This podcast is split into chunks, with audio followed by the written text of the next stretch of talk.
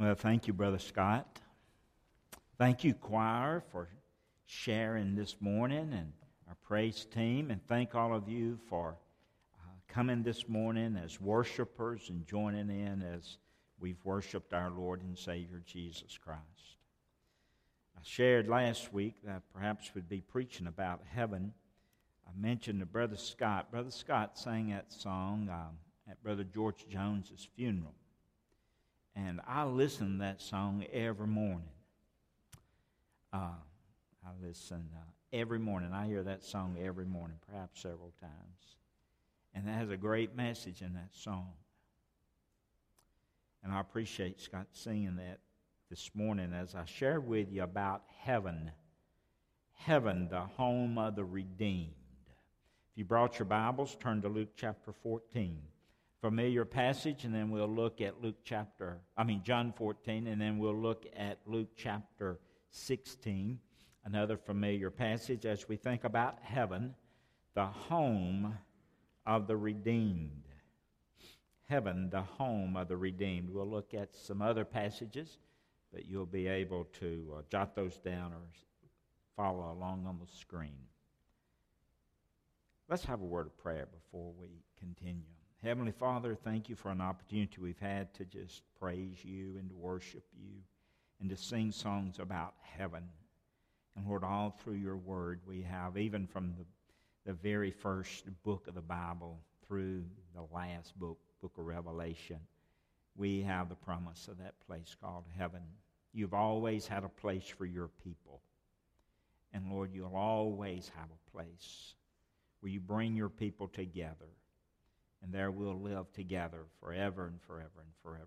So we thank you, Lord, for the promise of heaven.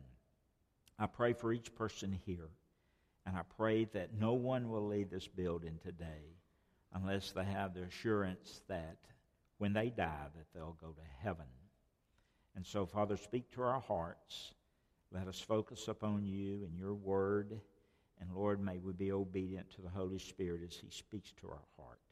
And we make this prayer in Jesus' name. Amen. John chapter 14, verse 1, Jesus speaking, saying, Let not your heart be troubled. You believe in God, believe also in me. In my Father's house are many mansions. If it were not so, I would have told you. I go to prepare a place. You, know, you can underline or draw a circle, parentheses around that word place. I go to prepare a place for you. And if I go to prepare a place for you, I will come again and receive you unto myself, that where I am, there you may be also. And whether I go, you know, and the way you know. Then Thomas saith unto him, Lord, we know not whither thou goest, and how can we know the way? Jesus said unto him, I am the way, I'm the road, I'm the Hodos, I'm the road. I'm the truth. I'm the life. No man cometh unto the Father. No man goes to heaven. No man cometh unto the Father but by me. And now a familiar passage in Luke chapter 16. Luke chapter 16, verse 19. There was a certain rich man which was clothed in purple and fine linen and fared sumptuously every day. There was a certain beggar named Lazarus which was laid at his gate full of sores, and desiring to be fed from the crumbs which fell from the rich man's table, moreover the dogs came and licked his sores. And it came to pass that as the beggar died and was carried by the angels into Abraham's bosom, the rich man also died and was buried. And in hell he lifted up his eyes, being in torments, and seeth Abraham afar off, and Lazarus in his bosom. And he cried and he said, Father Abraham, have mercy on me. Send Lazarus that he may dip the tip of his finger in water and cool my tongue, for I am tormented in this flame.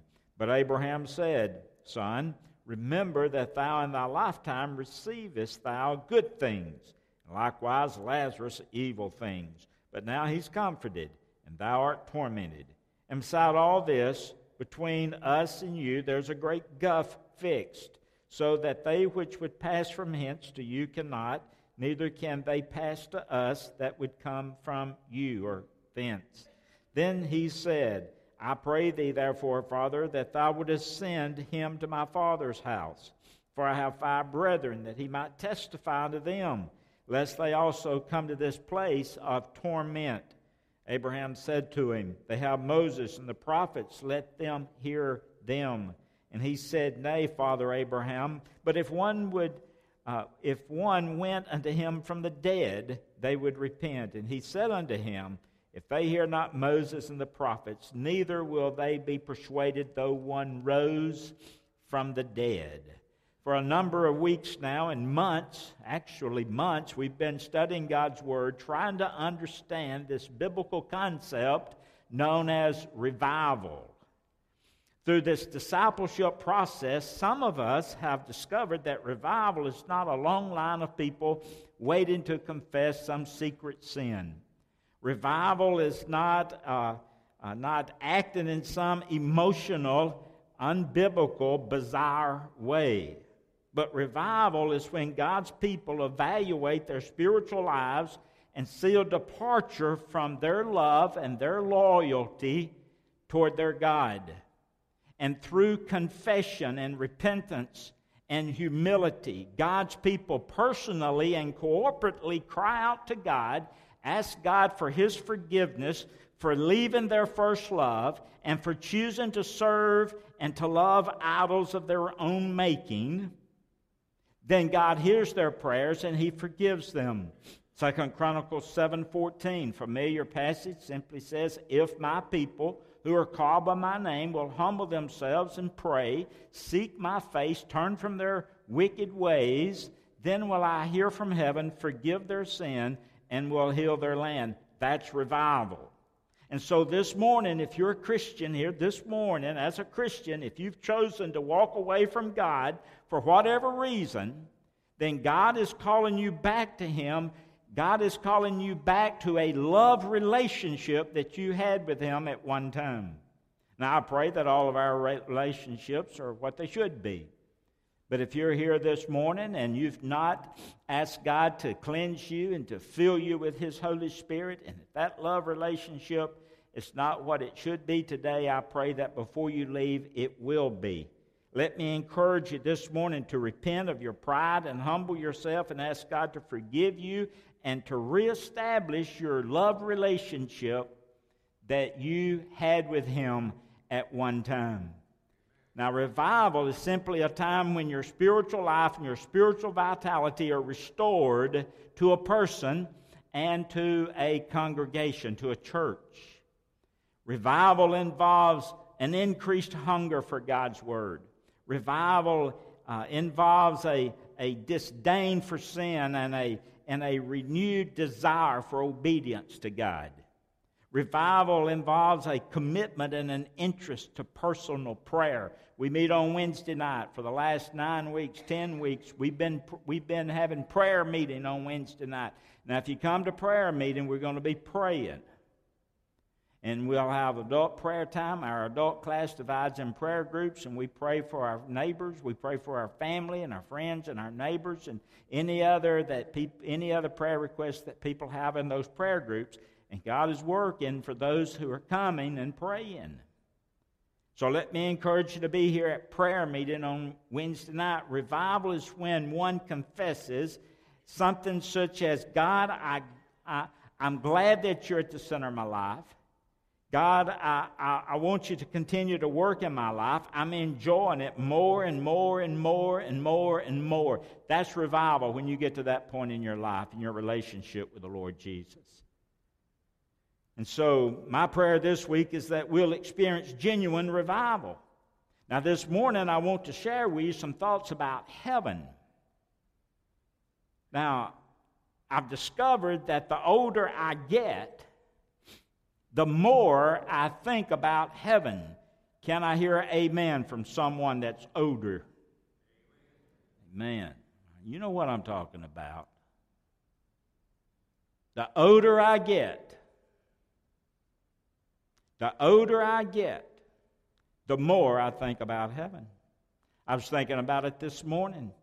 And I figured if the Lord would simply tarry his coming, if the Lord waited 25 years before he comes back, I'll be 91 years old. If he waits, if he waits 25 years or less, if he waits 15 years, I'll be 81 years old. I'm planning on making 81. Ralph, you're 95. You'll soon be 96. I'm, I'm praying I'll make the 91. But that's only 25 years.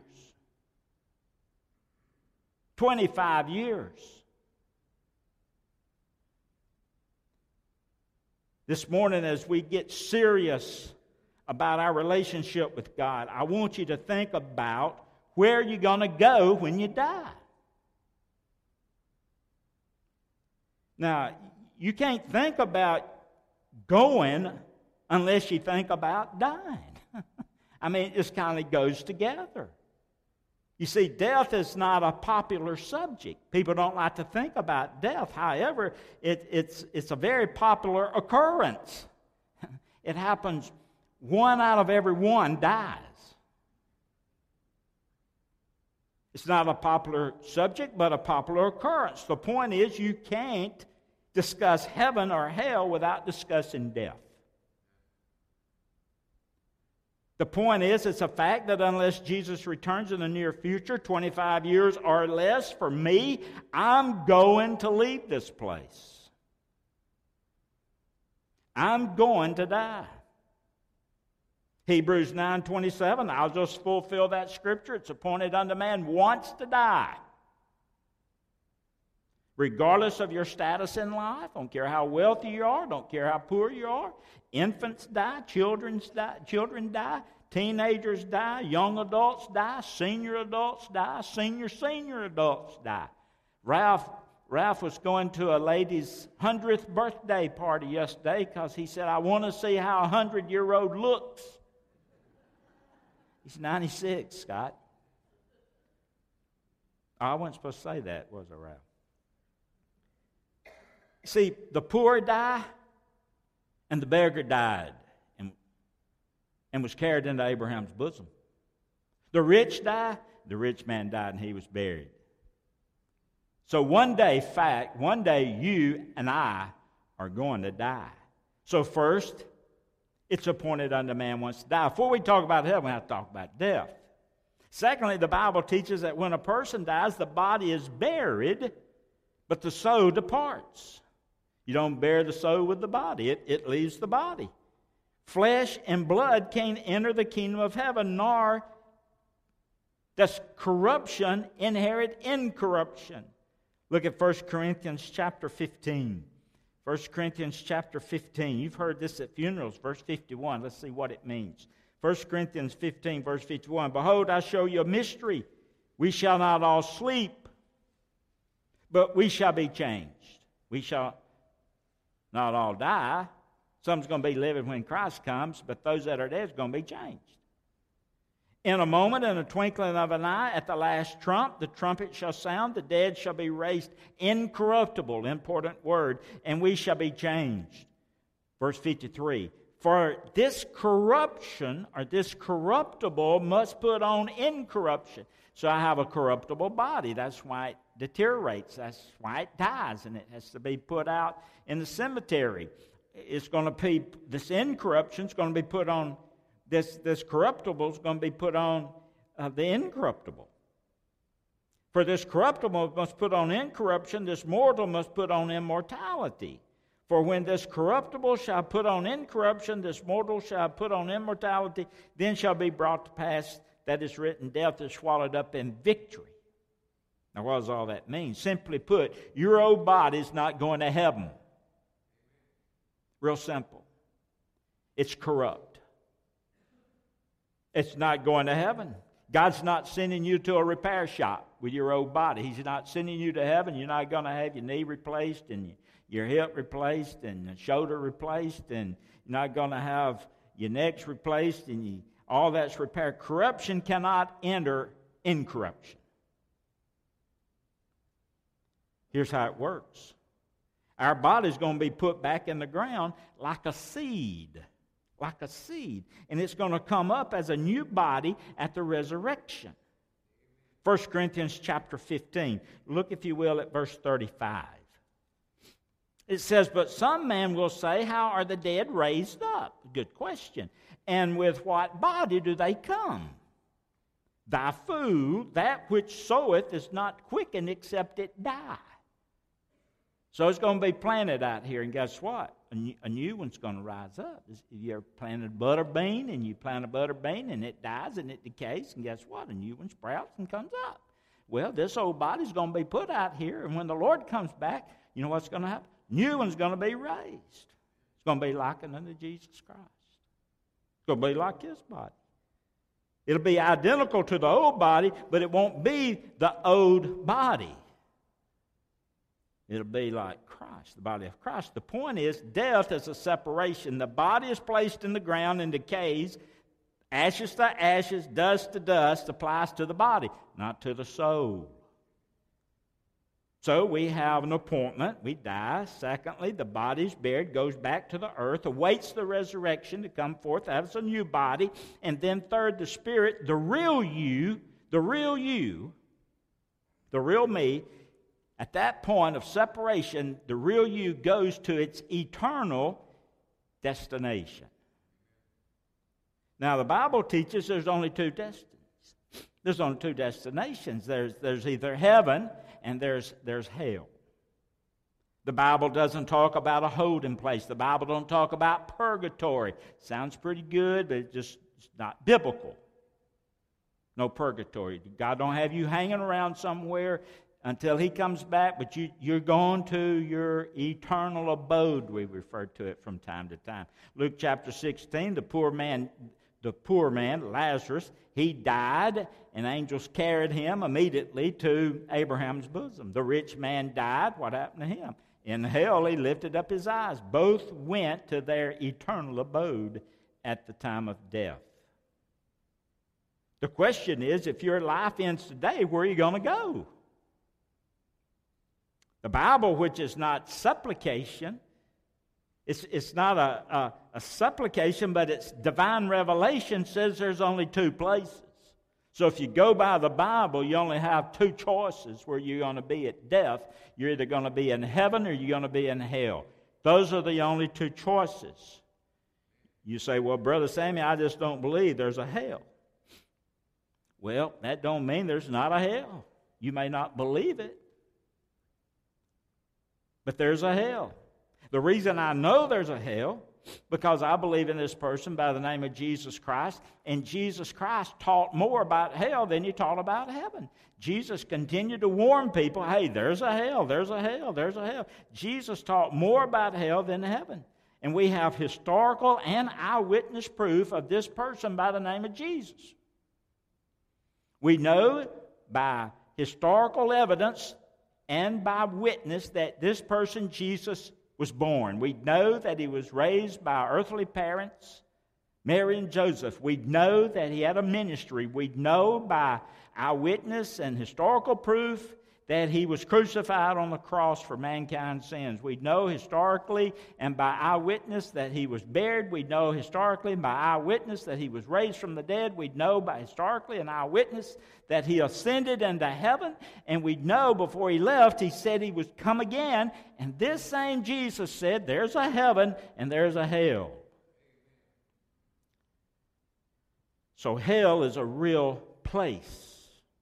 Real place not an imaginary place. It's, it's not the grave like Jehovah's Witnesses teach. It's, it's not the grave. But Revelation chapter 1, verse 8 says that it's a real place. Listen what the Bible says. Jot that verse down. Revelation 1, verse 8, I believe it is, says, I'm Alpha the Omega, and Omega, the beginning and the end, saith the Lord, which is, which was, and which is to come, the Almighty. Look at verse 18. I'm sorry and I am he that liveth and was dead, and behold, I'm alive forevermore. Amen. And I have the keys of hell and death. Jesus said there's a hell. Now, if you want to argue whether there's a hell or not, you're going to waste your time. You know why you're here on earth? You know why you've, given, you've been given time? To make ready for heaven. Don't misuse your time. That's why the Bible says to redeem it. Don't misuse it and find yourself in hell. Because Jesus said there's a hell. Use the time you have, whatever time that is. You have an appointment to make ready for heaven. Hell's a real place, not imaginary. It's not the grave, but it's as real as Phil Campbell, real as Russellville, as real as uh, Florence, Alabama. But it's also a painful place. You see that in Luke chapter 16, verse 23. He said he was tormented in this flame. So he, this person in hell could see, they could hear, they could talk, they could think, they, they could remember, they had feelings, they, they, they, they, he was suffering. So hell is real, hell is painful, but hell is permanent. You see that in verse 26? He asks for Lazarus to come.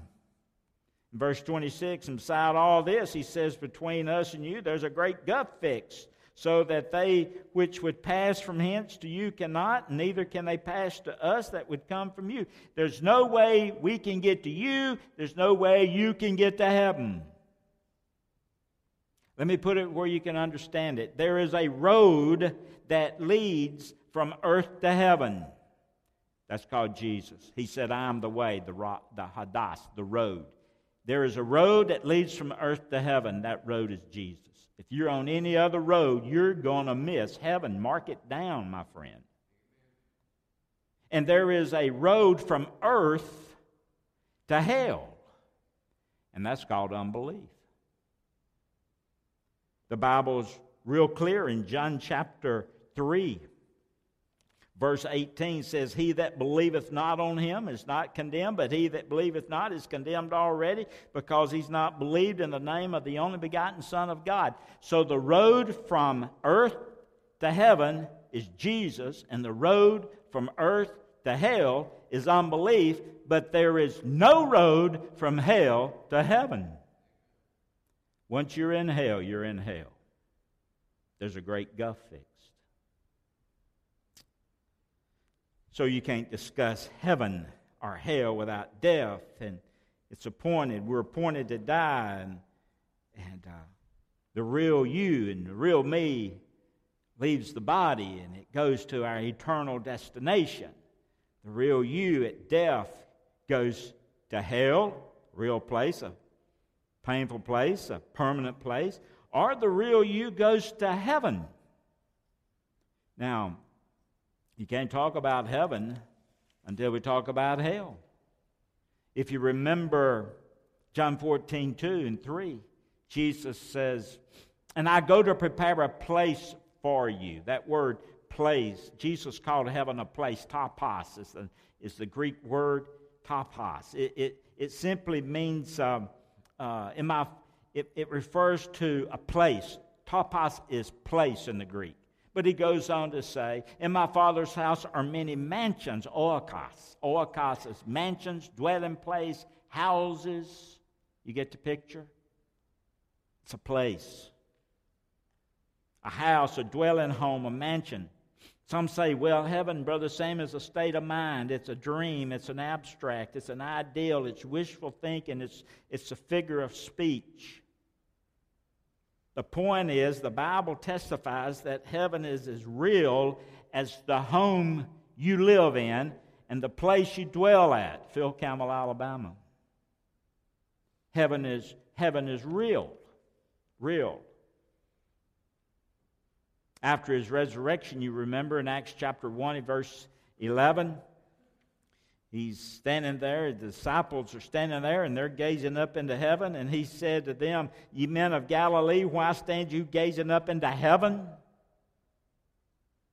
Why stand you gazing up into an imaginary space? He didn't say that. He didn't say, Why, stand, why, st- why gaze you up into a figure of your imagination? He didn't say that. He said, Why stand ye gazing up into heaven, this same Jesus which is taken up from you in, uh, into heaven shall come in like manner as you've seen him go into heaven.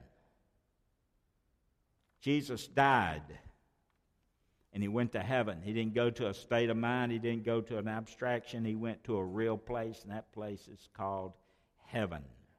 So, heaven is a real place. There's no sin in heaven, only the redeemed are going to be in heaven.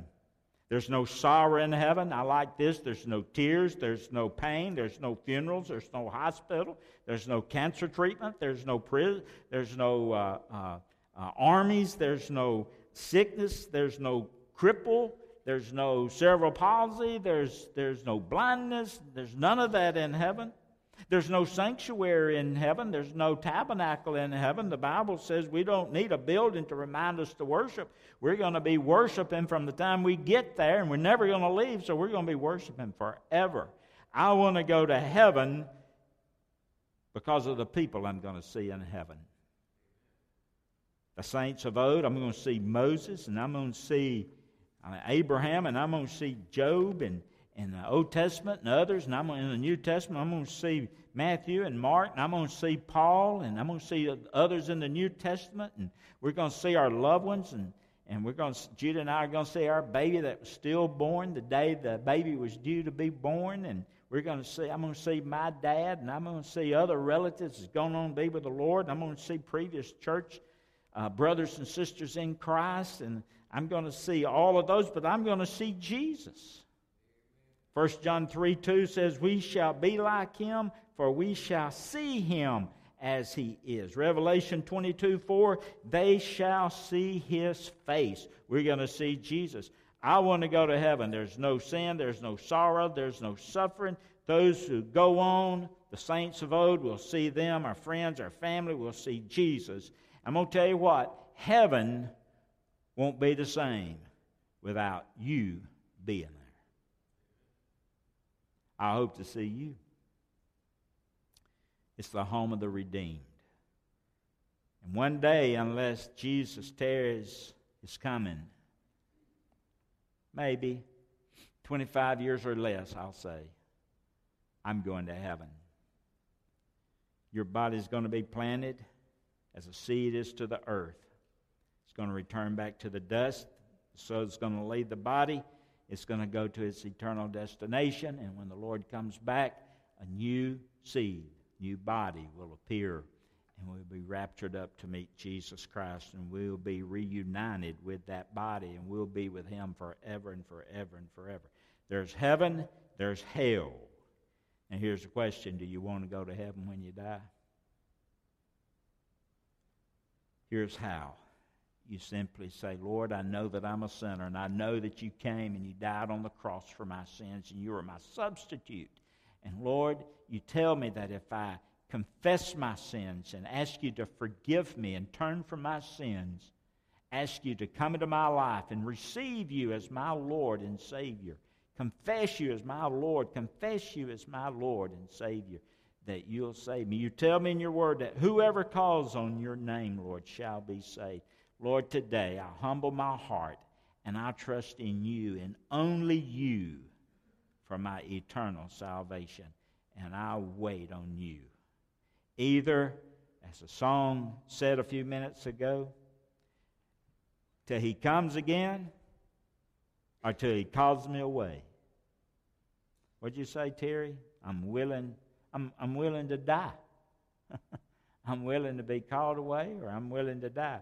Because I'm going to tell you what, what we're going to is a lot better place than what we have here. And the only road to heaven is Jesus. Your good works, friend, you're just not good enough. I hate to tell you, you're not good enough. You're going to be judged by your works. You are. You say, Well, I'm going I'm gonna try to be good enough. Well, good luck. Let me just save you a lot of trouble. You ain't going to make it. For the Bible says, For by grace are you saved through faith, that not of yourself. It's a gift of God, not of works, lest any man should boast. You're not going to make it on being good, being moral.